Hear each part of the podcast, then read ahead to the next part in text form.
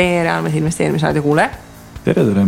meil on saade numbriga sada seitsekümmend üks ja aasta alguses no ei saa üle ega ümber ega, ega risti läbi eesmärkide teemast.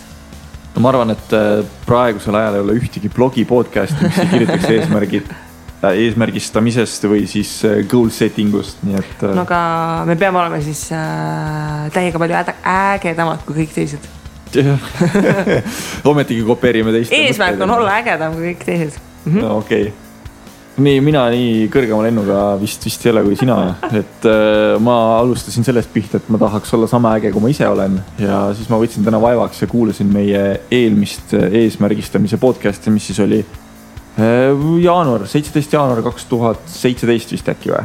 nii. Ja sealt ma siis äh, tahtsin saada inspiratsiooni, et mida ma siis kaks aastat tagasi mõtlesin, et kas ma olen pagan targemaks ka muutunud või ja tead Äh, tekkis sihuke tunne, et võib-olla toona me olime isegi intelligentsemad kui täna, et äh, päris raske on neid eesmärke välja mõelda. või nii?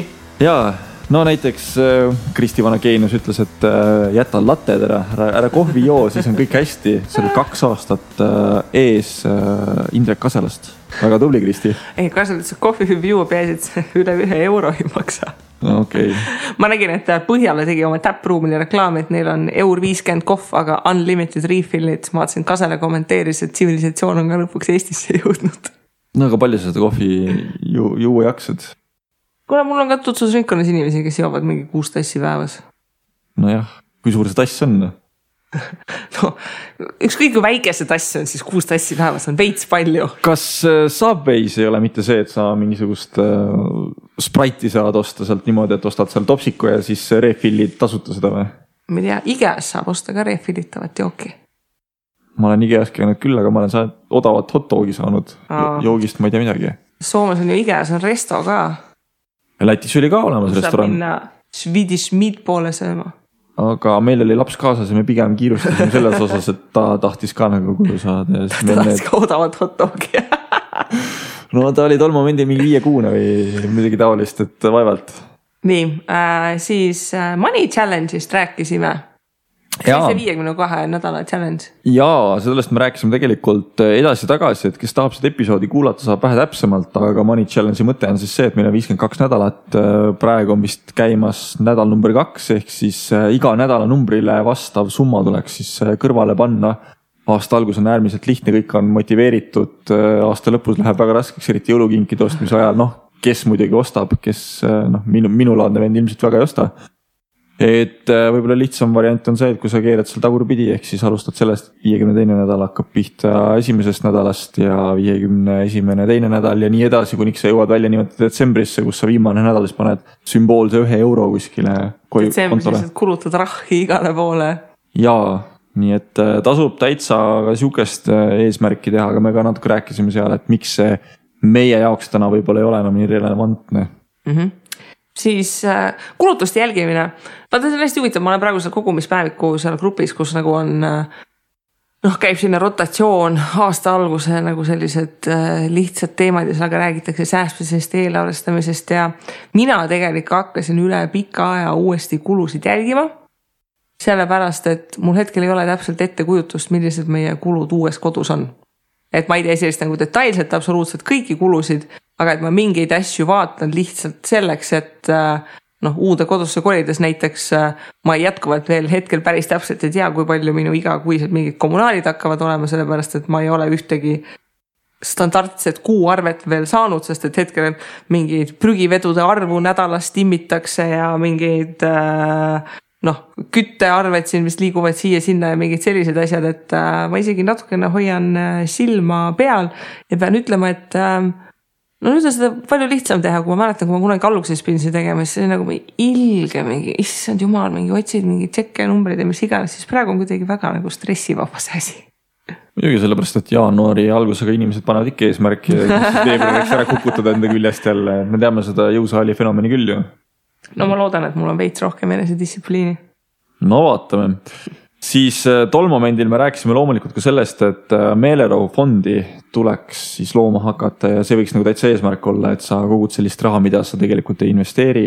või siis äh, su meelerahufond on Taurile sarnasem, mis tähendab seda, et Tauri küll kogub raha kokku, paneb meelerahufondi, aga kui mingisugune hea investeering tuleb, siis natuke sealt saab nagu võtta, et minu meelerahufond ei ole nagu, noh, ta ei ole nagu üks konkreetne number vaid ta võib sealt kasvada, kui ma ei näe mingit head investeerimisvõimalust, võib olla märksa suurem, kui nagu normaalne on, aga siis, kui jällegi investeerimisvõimalus tuleb, siis ma saan sealt nagu seda raha võtta, et ma ei pea nagu meelega kuskile investeeringusse raha toppima. Mm mina hakkasin nüüd uues kodus äh, koguma seda, mul, mul kunagi ei ole, enne ei olnud eraldi seda, noh, tegelikult on see, sul on see meelerahufond ootamatusteks ja tegelikult sul peaks olema eraldi ka kodufond.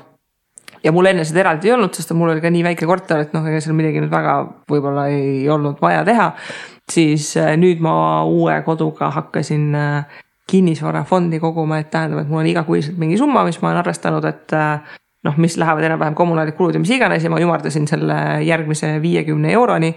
et see raha läheb püsivalt nagu kinnisvarakontole, kust igasuguseid kulusid makstakse.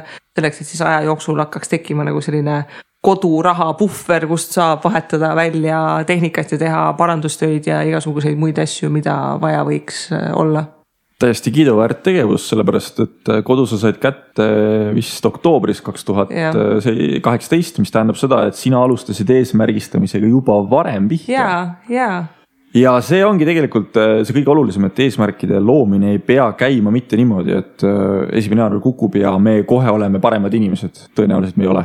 Aga kui me võtame endale kätte näiteks aasta sees, siis me ei pea jääme ootele seda uut aastat, et äh, seda harjumust üles võtta või eesmärki seadma hakata, et võib alati teha ka palju varem mm. -hmm.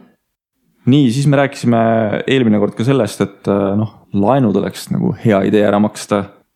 ja mina siis tõin seal välja oma endise autolaenu, kus ma tahtsin liisingut võtta, aga pank arvas, et ma olen põhimõtteliselt enesetapja ja pani mulle siukse Eh, intressimäära ja kasko kaela, et ma otsustasin, et eh, tavaline tarbimislahen on soodsam võtta päeva lõpuks kui, kui liisingut. ja siis, Kristi, sulle meeldib rääkida igasugustest eh, big ticket item itest, noh näiteks see kodu on ka, ma arvan, sul mingisuguse eesmärgi tulemus mm. -hmm. et aga, aga on olemas ka siuksed väiksemad eesmärgid, et võib-olla, kes kodu kohe ei taha tahab äh, reisile minna, kogudki raha kokku selleks, et minna näiteks kahe tuhande euroga ümber maailma reisile, noh. kas saab, vast ikka saab. mis see minema saab hakata, iseasi, kas nagu ringiga tagasi jõuad. ma arvan, et on vist meil eestlasi ka, kes äh, jalgrataste ja muude abivahenditega kuskil Aasias ringi seiklevad ja läksid ka umbes kodust välja mingi tuhat eurot äkki taskus või? kõik, kõike saab, kui tahab. jaa siis, äh, mis me too moment rääkisime, mida tegelikult me oleme ka minu meelest muudes saadetes natukene korranud, on see, et äh, kui sa mitte midagi ei tee, siis ei maksa ka üllatuda, et mitte midagi ei juhtu mm. -hmm. et kui sa tahad muutuseid, siis äh, sa pead neid ka ise esile kutsuma, initsieerima ja tegelikult selle eesmärgistamise üks mõte ongi ju see, et me initsieerime mingisuguseid mõtteid, et muutuda ise paremaks, et ma tean, Kristi on väga selle asja fänn, et äh, paned eesmärgiks, et portfell peab olema järgmine aasta üks miljon. ja kui sellest äh, ühest miljonist ka ära teed ainult äh, noh, nullist saja tuhandeni piltlikult öeldes, siis sa oled juba sada tuhat eurot paremas positsioonis, kui sa ennem olid, ehk siis eesmärk ei saanud küll täidetud, aga väga palju sai tehtud selle jaoks mm. -hmm ja natukene siis äh, rääkisin ka sellest, kuidas ma ostsin äh, Udemist, mis on siis äh, Massive Open Online Courses ehk siis sihuke avatud ülikool sisuliselt kõikidele inimestele, kes tahavad, maksavad natuke raha ja videokursused saad siis läbida erinevatel teemadel.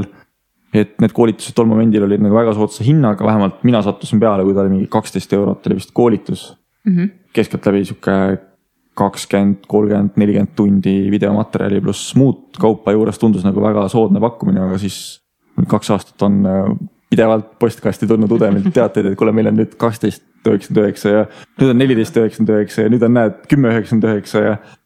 ja selle najal siis äh, ma ei tea, kas nende jaoks on ka see eesmärgistamine väga oluline, aga uue aasta alguses potsatas ka uuesti postkasti teade, et kuulge, üheksa üheksakümmend üheksa on enamus koolitused, tulge nüüd. noh, ma siis loomulikult läksin ostsin jälle kaks kursust. loomulikult läksid no muidugi peab ju toetama ka. nii et see oli siis see, millest me kaks aastat tagasi rääkisime. ja, ja natukene teeme ka neid asju ju. Pole täitsa lootusetu. ja, ja me ise teeme vähem või rohkem neid asju selles mõttes, et äh, vot eesmärkidega on selles mõttes nagu hea, et kui sa võtad eesmärgi ja hakkad seda harjutama, siis ühel hetkel ta saab harjumus ja see ei olegi nagu võib-olla nii eesmärki väärt, sest et sa oled enda sisse kodeerinud ja tead, ma mõtlesin ka nüüd, et kuidas me siis aastal kaks tuhat üheksateist peaksime selle eesmärgistamise poole lähenema. ja ma mõtlesin seda, et nii, et kodu on käes. tegelikult on nagu mõnes mõttes finantseesmärk on nagu täidetud, et nüüd on just vaja rahavoogu, et see portfell suudaks siis nagu põhimõtteliselt seda kodulaenumakset tagada, et see oli see tees, millest ma kunagi üldse pihta hakkasin, et saaks mm, -hmm. saaks portfelli nii suureks, et suudaks mul kodulaenu neid kuumakseid tasuda mm. -hmm. ja noh kui see eesmärk käes on, mis siis edasi, et kas ma peaksin siis finantsasjade poole püüdlema või nüüd hakkab see moment, kus ma siis ise hakkan elama ja hakkan nagu ennast paremaks muutma mm. -hmm mis me siis see aasta teeme, avalikku häbistamist, et loeme eesmärgid ette ja kui tehtud ei saa, siis äh, kaks tuhat üheksateist alguses piinlikult tunnistame, et no läks lappama jah. vot sellega on see, et äh, mina olen pikalt äh, tegelikult olnud siukse kahe kalju vahel seal praos ja mõelnud, et kumba poole ma nüüd ronima hakkan. üks asi on see, et äh, inimesed tahavad nagu endale eesmärke seada mm. -hmm.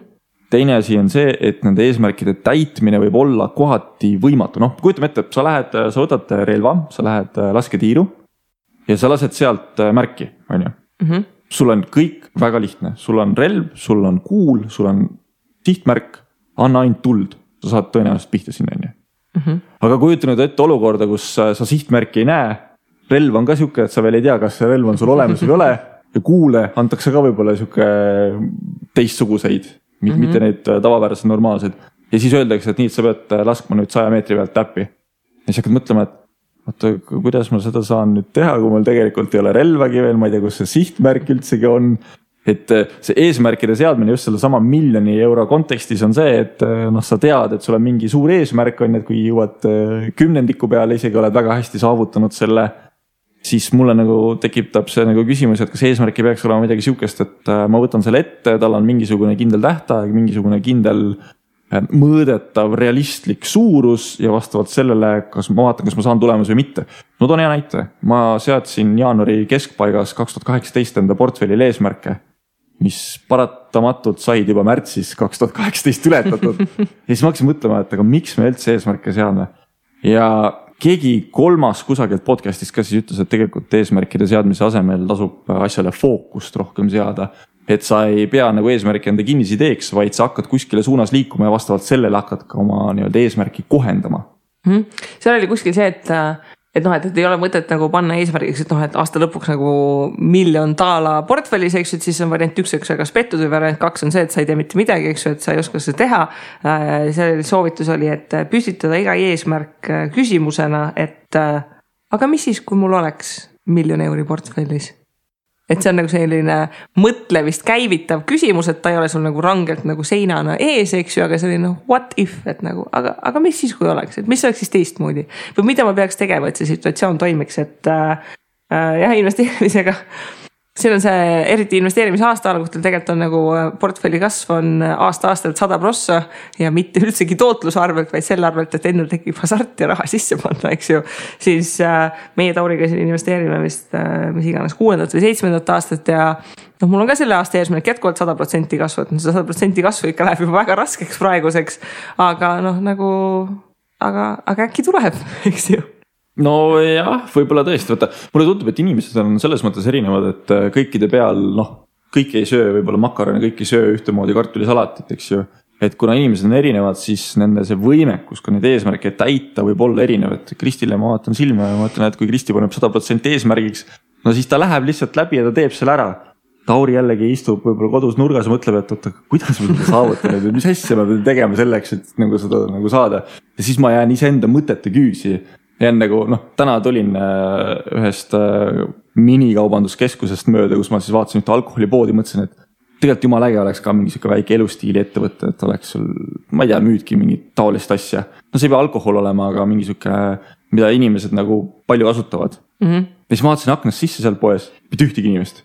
mõtlesin, et päris nukker võib küll olla, et müün mingi nelja eurost asja ja sisuliselt terve pood on nelja eurosed asju täis, mitte keegi ei osta. et äh, väga raske samas kui seal oleks mingisugused noh, Apple'i laadselt äh, neljasaja eurised või noh, nelisada on isegi vähe öeldud, tuhande eurosed asjad, kahe tuhande eurosed asjad. ja pood on täis rahvast, oleks nagu palju tulusam, lihtsam. et kakskümmend protsenti nelja euro pealt, kui palju sa pead seda nelja eurot müüki tegema selle jaoks, et saada sama tulu. kakskümmend protsenti tuhande euro pealt näiteks. ostjaid on ka äkki vähem? No ei tea, noh, tänapäeval liigutakse rohkem selles suunas, et näiteks alkoholi tarbitakse vähem ja. ja mulle tundub, et Google'i turvaprobleemide tõttu liigutakse ka rohkem just Apple'i peale üle, et. võib-olla täna on see potentsiaalne aeg, kus just Apple'i aktsiat tuleks ostma hakata.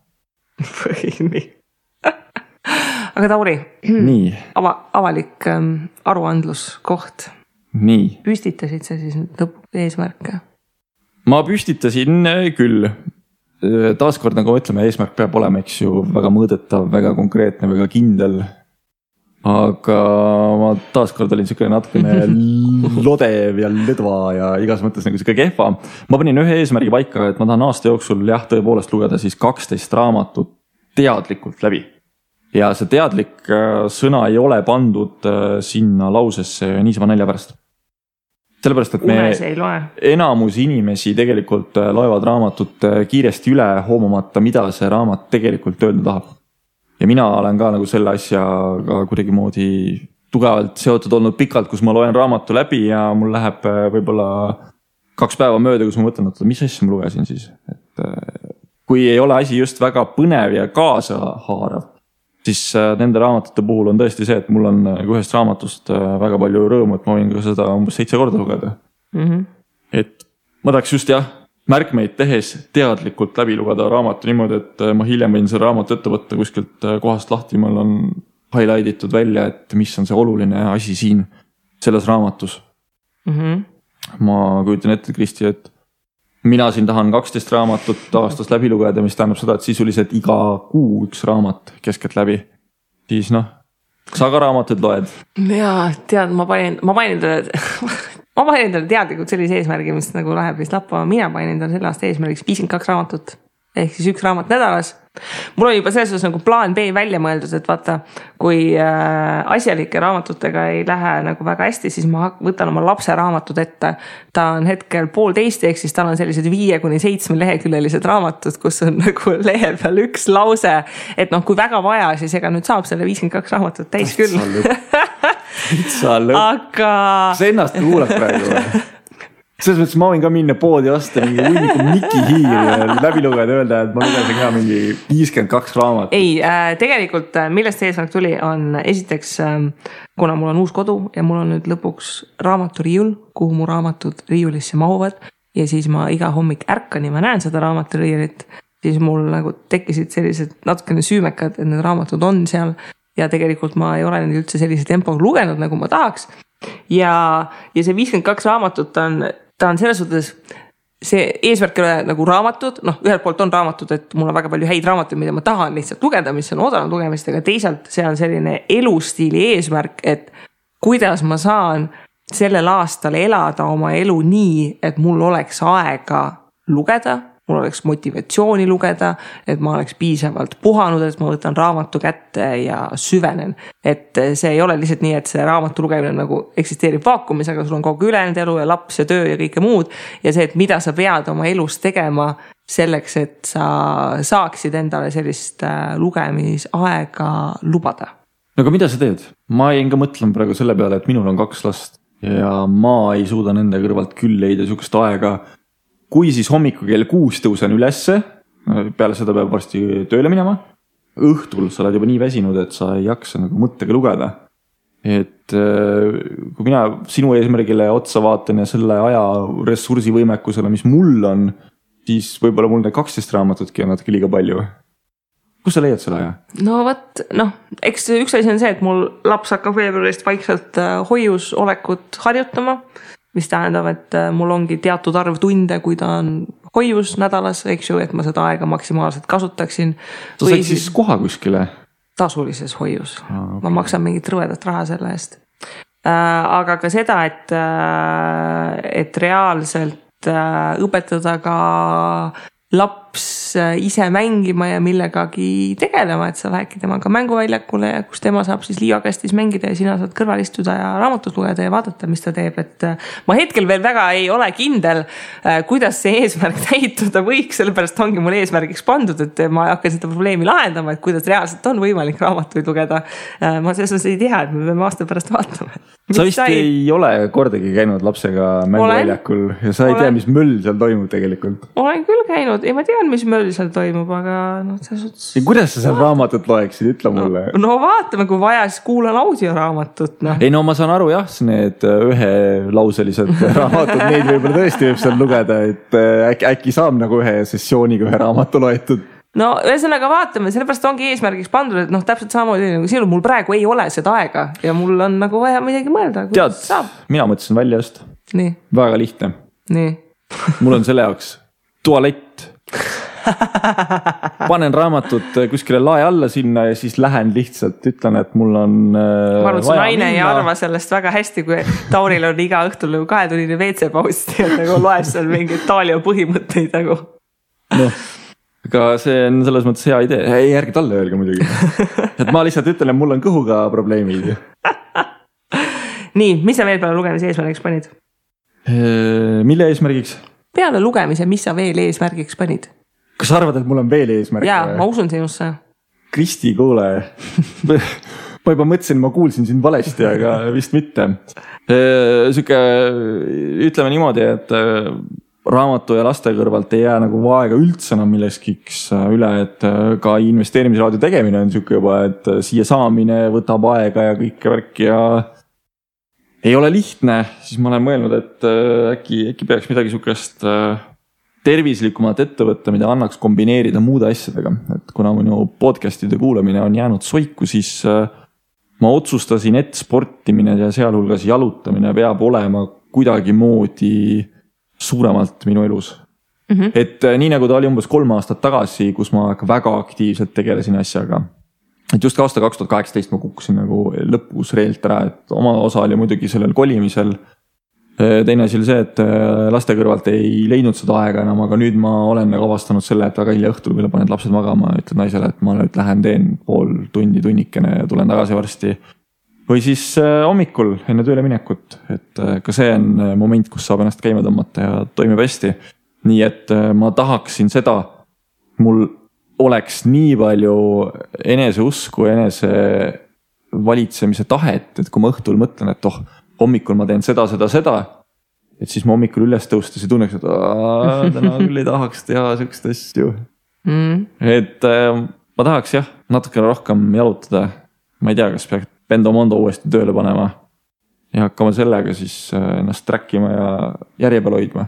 et seda ma küll teha ei taha, et äh, öelda sõpradele, et näe, vaadake, et äh, Tauri lubab nüüd, et käib iga päev viis kilomeetrit vähemalt maha ja kui ei käi, siis kes esimesena ütleb, siis saab viiskümmend eurot minu käest, et nii, nii ma päris ei julge. aga okay. julgemad võivad nii ka teha mm. -hmm nii, siis äh, ma juba tean, mis sinu järgmine eesmärk on ja ma avastasin, et sul on sellega mure tekkinud siis, kui ma tahtsin aasta lõpus sinuga järgmist saatelindistust paika panna. no mis ja, juhtus? ja, ja Taurit ei olnudki Facebookis.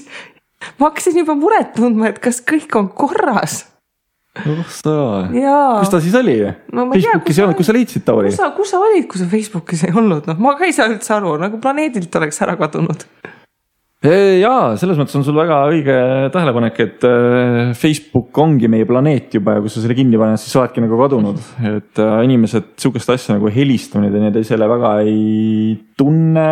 ma olen seda nüüd tähele pannud äh, täpselt selle loomkatsega, mis ma siin aasta lõpus tegin, kus ma panin nädalaks ajaks Facebooki kinni, sest ma nägin, et nii kui telefon kätte sattus, siis oli ka Facebook väga kiiresti lahti niimoodi, et ma isegi ei mõelnud selle peale, et Facebooki minna, ehk siis käed juba automaatselt reflektoorselt tegutsesid. ja et seda siis välja treenida, ma otsustasin, et panen äh, nagu kinni asja korraks ajutiselt mm. -hmm. ja panin kinni ja täitsa sihuke vabastav tunne oli, loomulikult siis ma avastasin Twitteri mm. -hmm. ja läks Twitteri peale natuke rohkem aega, aga õnneks seal oli sihuke majanduse, finantsidega seotud teema, et ei ole päris suvaline kassipilt, et äh, väga tervendav oli ja võib-olla võikski jah, kolmas punkt olla see, et vähem aega raisata ebamõistlikule, et äh, kui siiamaani, ma ei tea, hommikul tõused üles, käid ka Twitteri läbi on ju, jood kohvi ja. ja ma ei tea, mis sa veel teed, siis äh, miks ma need äh, kursused ostsin, ongi see, et hommikul nüüd enne tööle minekut oma produktiivsemad tunnid töösse panna ja midagi kasulikku õppida mm,. väga tubli. uskumatu, eks ju. uskumatu, päriselt teed ka täna hommikul õnnestus. väga tubli. nii et äh, peate mind nüüd äh, hoidma juti peal kuidagimoodi okei okay,, iga kord, kui saadet lindistame, siis ma küsin, et mis nagu äh, õpetajana Tauri, mida sa täna õppisid, selgita palun oma sõnadega. kuidas sa seda tulevikus rakendad? vot seda ma ei tea, vot seda ma veel ei tea. ma võin öelda, et äh, ma ostsin äh, äh kursuse uh, isegi kaks tükki, mis käsitlevad suhteliselt samad teemat, aga mitte päris. et üks on äh, Pythoni programmeerimiskeel ja teine on siis äh, Pythonist edasiarendused, kuidas nagu data analytics'it teha, ehk siis andmeanalüütikat mm. -hmm. tegelikult mul jäigi silma just see andmeanalüütika pool, aga ma arvasin, et äh, noh, kuna ma siin olen erinevatest kohtadest ka näinud, et andmeanalüütik peab nagu tegelema ka programmeerimiskeeltega rohkem, siis see andis nagu selle tõuke. ma lähen võtan siis kohe selle teise kursuse ka sinna lisaks, et äh, värskenda natukene mälu mm. -hmm. noh, ma olen natukene kursis äh, selle Pythoniga küll, mis, mis siis tegelikult on täitsa sihuke huvitav programmeerimiskeel. et värskendada mälu ja vaadata, et kas sealt nagu asi kuskile edasi viib, et ma küll ei oska täna öelda, et kuidas mul siis tulevikus sellest kasu on rohkem, kui et ma oskan analüüsida näiteks Tallinna börsi või Läti börsi või, või Vilniuse börsi aktsia liikumisi. väga tubli. no vot nii, ja kolm eesmärki on olnud, kindlasti boonuseesmärk on ka. muidugi on. aga see ei ole veel kõik see ei ole veel kõik. mulle ka kusjuures meeldib, ma ei tea, mis reklaam see oli, et mingit tolmuimejat müüdi või midagi sihukest, et äh, reklaamis ka, et teil on sadadesse eurodesse ulatuvad tolmuimejaga olete kogu aeg jauranud, et ei ole mõtet, et tulge ostke meilt on ju, siis hind oli sada üheksateist eurot. mul tekkis küsimus, et kas see siis ei ole sadadesse eurodesse ulatuv et aga tõepoolest, see ei ole veel kõik. ma ju ostsin korteri, nagu ma olen juba siin saates korra juba öelnud ja eelnevates saadetes ka, et äh, rahakott on sihuke no, õhukene, et ikkagi see asi, mis kannab nime meelerahufond, tuleks nüüd äh, taastada mm. ja see võiks olla siis äh, ikkagi taaskord see, et äh, noh, nüüd on muidugi kulud suuremad, nüüd tuleb, ma ei tea, kuuekordne see eesmärk vist panna, et et oleks seda nagu iseenese vaimurahu ka rohkem oh,. aga ja. mina olen meeleolufondi koha pealt nii katastroof, et mina ei tunne stressi, kui mu rahapuhver on väike, sest ma tean, et raha saab juurde teenida. minu abikaasa ei ole selline, temal on oluline kindlustunne, et mingi raha on kontol. ja siis meil näeb see püsivalt välja niimoodi, et raha hakkab vaikselt kontole kogunema ja siis ma olen mingi mm,. kuule, siin tuli üks investeerimisvõimalus, oleks vaja kuskile Aafrikasse raha saada ja siis Peik on alati mingi, issand jumal, nagu mida sa teed. Siis minu selle aasta lubadus on see, et äkki meele, ma panen meelerahufondi nagu reaalselt, ma kogun seda teise ettevõttesse selleks, et ma ei saaks seda nii lihtsalt sealt kuskile paigutada oo oh jaa, oo oh jaa, oo oh jaa. vot, no ühesõnaga igalühel on oma arengukohad, mul on see, et ähm, no kõike raha ei tohi ka ära investeerida.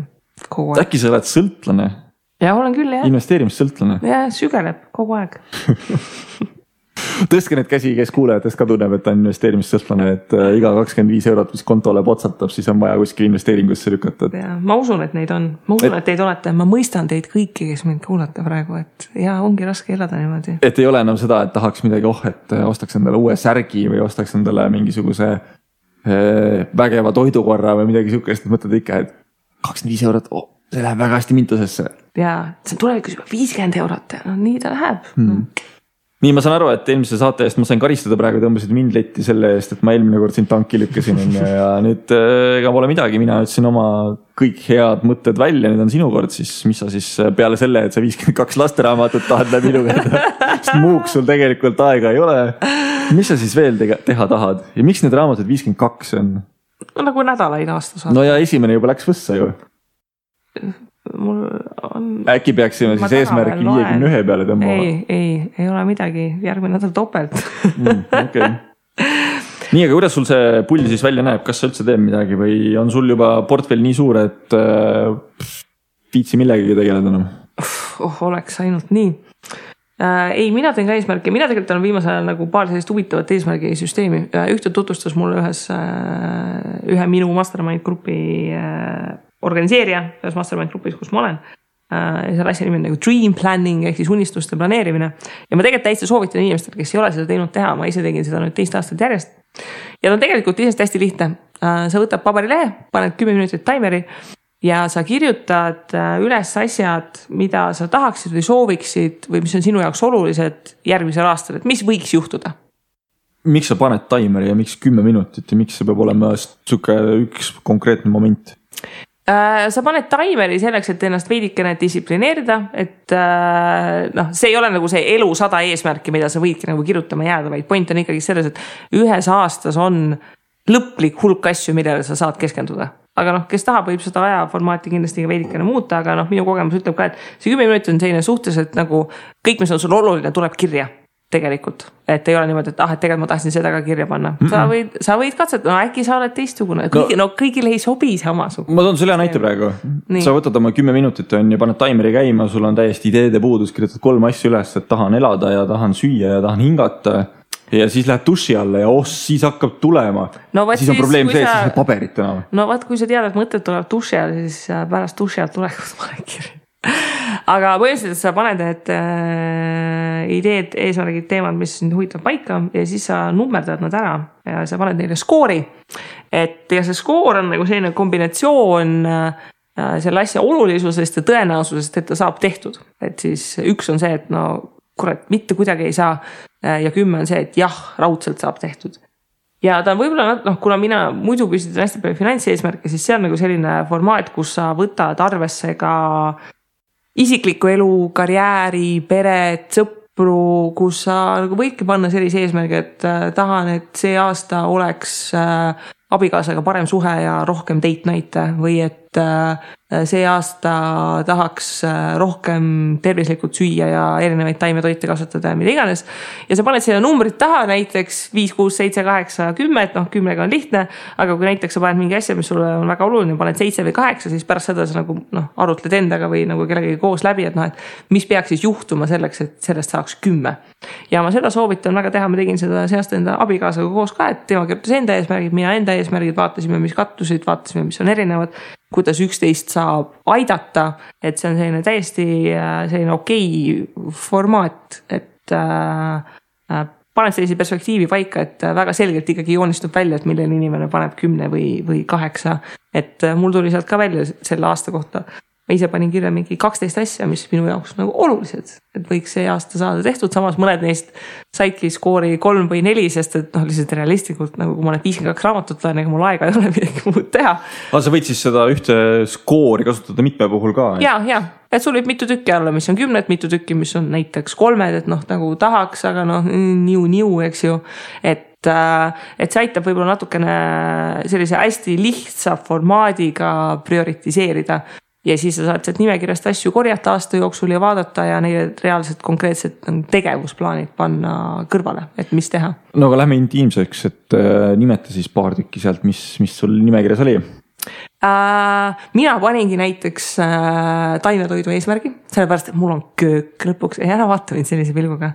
ma ei äh,, vaid äh, ma mõtlesin, et äh, paar korda kuus võiks õppida midagi uut põnevat taimetoitu tegema, sest et mul on ka tutvusringkonnas väga palju taimetoitlasi, siis kui nad külla tulevad, siis on veits piinlik, sest ma ei oska tegelikult väga hästi mingit taimetoitu teha. ja ma mõtlesin, et see võiks olla selline enesearengu koht. Äh, samas ma panin sinna eesmärgi näiteks ka, et me oleme tükk aasta, tükk aega reisimist mehega edasi lükanud, et see aasta võiks lõpuks minna USA-sse, et, et äh, hakkasin siin aasta alguses vaikselt otsima pileteid ja diile Äh, et sinna ma panin numbri kaheksa, et nagu väga tahaks ja väga mott on, aga kurat raha üldse ei ole et äh, ja siis ongi see, et noh, mida tuleb teha, et selleks, et sellest kaheksast saaks kümme. Äh, või siis ka reaalselt ma panin sinna kirja, et ähm, äkki see aasta lõpuks valmib minu magistritöö mustand. Hmm, ma panin sinna vist skooriks kolm või neli, sest et ma ei ole nüüd väga nagu realistlik, sest ma ei ole väga optimistlik, et see nüüd kuskilt õhust tekib. aga see on siiski mulle oluline, et see ühel hetkel saaks ära tehtud. no ikka on näha, et inimesel on prioriteedid paigas, et ennem lööks lull, läheks reisile ja siis kui on aega, siis ka natuke tegeleks selle akadeemilise poolega. no vaat seda reisile minekut ja lulli löömist on vaja, nagu sa ütlesid, et meil oli siin vahepeal aasta lõpus nagu raadios nagu paus, et, et mõtteid koguda, siis tegelikult äh, ma olen ka väga mitu aastat järjest lasknud ilma pausita ja, ja ma tahaks minna reaalselt, ma lahkukski riigist ja, ja paneks Facebooki ka kinni ja lihtsalt mõtleks võib-olla oma mõtteid vahepeal. et, et vahepeal tuleb nagu selliseid asju ka teha ja, ja see ongi selline nagu huvitav formaat, et sa võidki neid eesmärke igasuguseid panna ja neid prioritiseerida. ja, ja siis saadki vaadata, et kuhu sa oma energiat kõige rohkem sellel aastal äh, kulutada soovid mm.? Sulle üldse ei sobi see formaat? sa vaatad nii kulm kipras. ei, ei, ei, ei, ei, sa oled valesti aru saanud.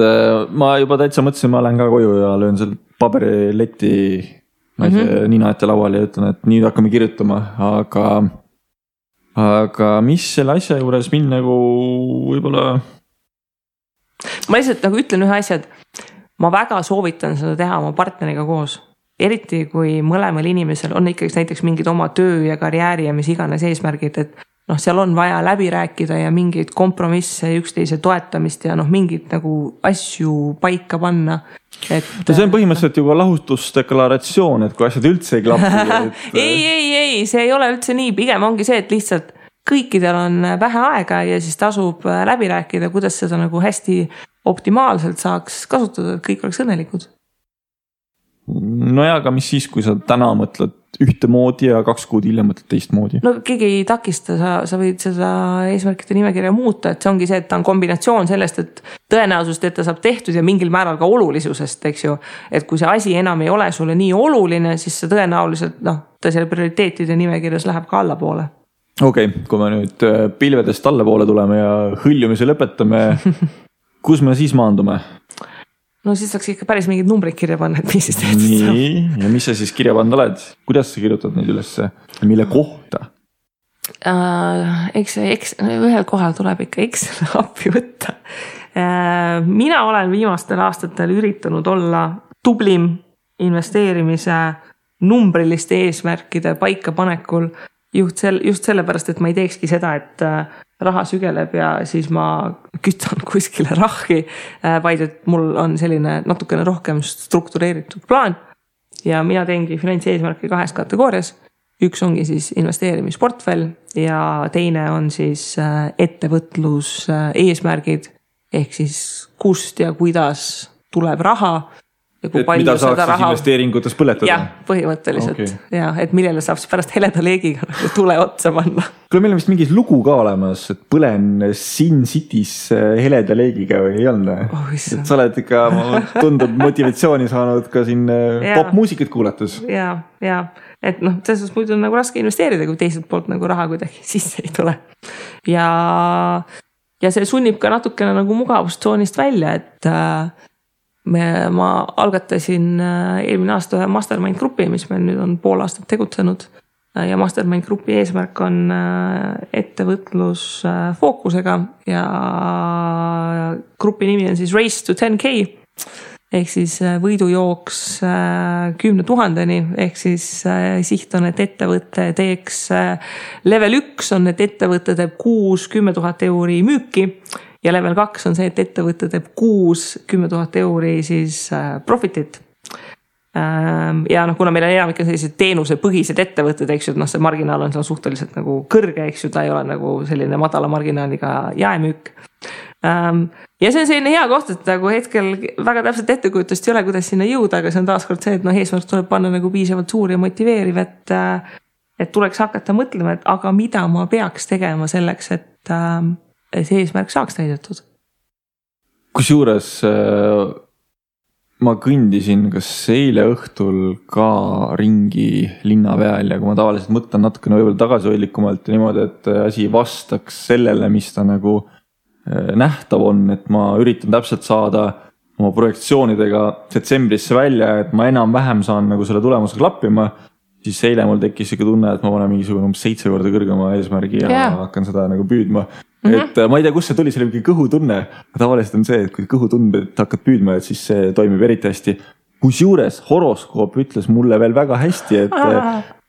töölt äh, ma ei saanudki aru, kas ma lahkun, lähen minema või lüüakse minema. aga raha on nii palju, et seda ei oska kuskile panna. Ja keegi keegi sõber muidugi kommenteeris, et noh, et ilmselt oled siis Eurojackpoti pileti ostnud või midagi siukest. nii et äh, jaa, see on tore, kui eesmärgid on kõvad, aga selle teenuspõhise ettevõtte puhul, nagu sa ise ka tunnistad, siis see kümme tuhat äh, müüki teha on sisuliselt ka juba kümme tuhat kasumit ju. noh, päris nii palju ei ole, aga noh, ütleme seitse äkki. et noh, see on päris kõva tulemus. nii, finantsid paigas, ja, pilvedes ka käidud, ja tegelikult ei ole veel päris pilvedes käidud. pikaajalist vaadet ka on sul mingisugust, et. ma arvan, et see pikaajaline vaade ongi see tegelikult pilvedes käimine. Tauri, mis on sinu eesmärk järgmiseks kümneks aastaks? oo, see on hea küsimus. tead, mul ei ole sihukest eesmärki, mis on nagu kuidagi plaani lahti tõmmatav, aga ma näen oma elu nagu vaimusilmas ette niimoodi, et ma tõenäoliselt äh, hakkan kolima maale või olen juba kolinud kuskile maale mm. -hmm. Mul ei ole ähm, selles mõttes vaja tööl käia, et äh, piisavalt suur portfell on, mis siis mm. -hmm. toetab seda elu seal maal. ja ma saan tegeleda nende asjadega, mis mulle huvi pakuvad no,. ehk siis see ongi sihuke nagu dream job. võib-olla ma, ma ei tea, teengi mingit distantstööd, hoopis midagi muud. et mm. -hmm. see elu, mis mul täna on, et see kindlasti ei jätku kümne aasta pärast. Mhm. No näed et on su, täitsa suudab küll, olemas onju, pikk plaan, suudab küll ja, ja selliste pikaajaliste plaanidega ongi tegelikult see, et neid on nagu hästi raske hinnata praeguse hetke mingite konkreetsete tegevuste lõikes, et noh, kas see asi, mida ma praegu teen, kas ja kui palju ta mõjutab, aga ka selliste pikaajaliste plaanidega mina ka nagu katsun nagu vähemalt korra aastas nagu noh, see, see ei ole mul kuskile nagu paberile kirja pandud checklist'ina, et mis nüüd peab olema tehtud. aga vähemalt korra aastas võtta selline mõtlemishetk, et kas ma liigun selle elu suunas, mida ma enda silmis nagu visione-, visioneerin, et mis võiks nagu kümne aasta pärast olla, et kas mingid osad minu igapäevast tööst, karjäärist, mis iganes on juba hakanud sinnapoole liikuma. No aga kus sa oled siis kümne aasta pärast, et äh, ma sain aru, et see ridalambaboks, mis sa siia Kristiines ostsid, see on sul nüüd äh, põhimõtteliselt sa kavatsed sealt jalad ees kunagi välja minna, et äh, ei, see ei ole üldse tingimata nii, et jalad ees. mina, mina küll ilmselt maale kolima ei hakka, ma olen pigem see inimene, kellel oleks mingi äh, suvekodu kuskil, kus äh, Meikol on äh, stuudio ja ta saab laule kirjutada ja, ja, ja mina. kuhu te siis lõpuks nagu permanentselt kolite, sellepärast et seal on kõik elu ikkagi tegelikult nii palju parem. no, no noh, nii ja naa, eks ju. ehk siis te tahate tegelikult maale kolida, aga seda nagu tunnistada ei, ei, ei taha ei, ei, mina ei taha, mina tunnistan omalt, mina ei taha maale kolida, nagu ma võin seal käia, aga nagu ei, ma ei ole see inimene. oota, aga mis on maal viga? kui ma ei eksi, siis minu meelest Maakad. Liis Lemsalu ütles ka, et ta läheb isale maale külla ja siis kui küsiti, et kus isa elab, siis Nõmmel. ähm, ei, ei, ma lihtsalt äh,, ma olen seda tüüpi inimene, et mul äh,, ma tunnen ennast rahutult, kui mul ei ole linnaelu ümberringi, ma, ma saan aru, nagu mina olen see inimene, kes läheb Londonisse ja ma täiega naudin seda, et seal on nii palju inimesi, nagu Meiko ei ole selline, ta ei, ei naudi. ma mõtlesin praegu just äriidee välja, mida saab Kristile ja teistele sarnaselt mõtlevatele inimestele müüa. ma müün siukse boombox seti, kus ongi linnamüra peal ja siis on kuskil äh, lihtsalt hommikul kell kuus hakkab ilge möll pihta. käib äh, järgi ja siis togib sind nagu äh, mingi pulgaga justkui nagu tänaval kõnniks ja ja, ei, aga mul on ikka mingi visioon, et kümne aasta pärast, noh, loodetavasti varem, aga et, et ma tahaks igast aastast äh, kuu aega kuskil mujal näiteks elada. et mitte nii, et sa käid reisimas, et sa lähed seitsmeks päevaks kuskile, vaid et pigem sa lähedki nagu kuskile kohale, sa natuke õpid seda kohta tundi, tundma ja nagu ja et sul on nagu selline elu, kus see ei ole probleem. Et sa ei ole nagu füüsiliselt Eestis kohal ja, ja see ongi see, et näiteks ettevõte toimib sinu ajast veidikene sõltumatult ja, ja sul ei ole mingit sellist väga kohustuslikku palgatööd või kui on, siis sa saad seda niimoodi kaugemalt teha ja, ja noh, sellised nagu väiksed, väiksed soovid. mm. -hmm. ei, sa ei taha seda ei taha või? tahan ikka maale. vot seda ma ei tea, kas maale, aga vot välismaal käiguga on see, et mine näiteks Taisse kaheks nädalaks. siis kümnendal päeval mõtled, et jumala eest, millal see lennuk tagasi Eestisse läheb, ma ei viitsi siin ei enam., ma pigem oleks, vaat, vaat see on see, et ma pigem ei läheks maale elama, aga kui ma läheks reisima, siis ma pigem nagu läheks võib-olla nagu kuskile väike rannikukülakesse või nagu sellisesse nagu, ma ei läheks kuuks ajaks mingisse turisti tipp nagu sihtkohta vaid võtaks äh, rahulikult. aga jah, sellist pikaajalist planeerimist nagu äh, paljud inimesed kuidagi nagu ei tee, sest et neile tundub, et see kümne aasta pärast on nagu, issand jumal, et see on nagu nii kaugel ähm,. aga üllatus-üllatus, et see kümne aasta pärast nagu on äh, suhteliselt ruttu tegelikult käes. et peaks planeerima, et täpselt nagu Tauri siin saate alguses meelde tuletas, et ega kui sa midagi ei planeeri, siis noh, ei tasu üllatuda, et, et midagi ei juhtu ka lihtsalt jah, nende kuldsete sõnadega ma arvan, et on täna paslik öelda veel, et kirja ootame info at investeerimisraadio.eu meiliaadressile ja, ja tahaks võib-olla teada ka, mis teie enda sellised eesmärgid on, et võite meile sinna kirjutada ilusti. ja, ja kui endal on äh, eesmärgid veel tegemata, siis äkki meil oli mõni selline hea eesmärk, mida meilt äh, näpata ja korrata ja, ja kui ei taha kirjutada sinna, siis võib ka loomulikult ju saate kommentaariumisse kirjutada, et äh, vastame sinna isegi võib-olla kiiremini natukene kui, kui kirja. ja loomulikult teistel on ka põnevam lugeda, lugemas käia, mis seal siis kirjas on mm.. aga edu siis ka teile eesmärkide sättimisel ja kuulmiseni siis juba nädala pärast. tšau, tšau..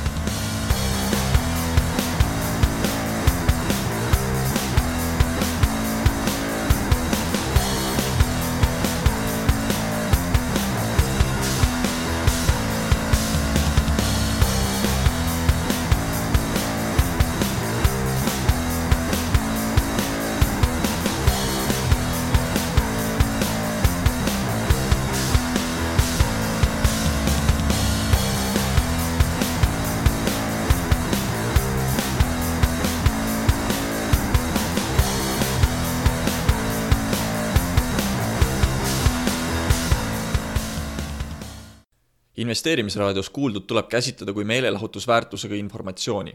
me ei jaga investeerimisega maksunõu ning kuigi püüame edasi anda võimalikult täpset teavet, siis igasugune investeerimisrisk jääb investori enda kanda. ükski investeerimisraadios nimetatud tehing ei kätke endas soovitust antud vara osta või müüa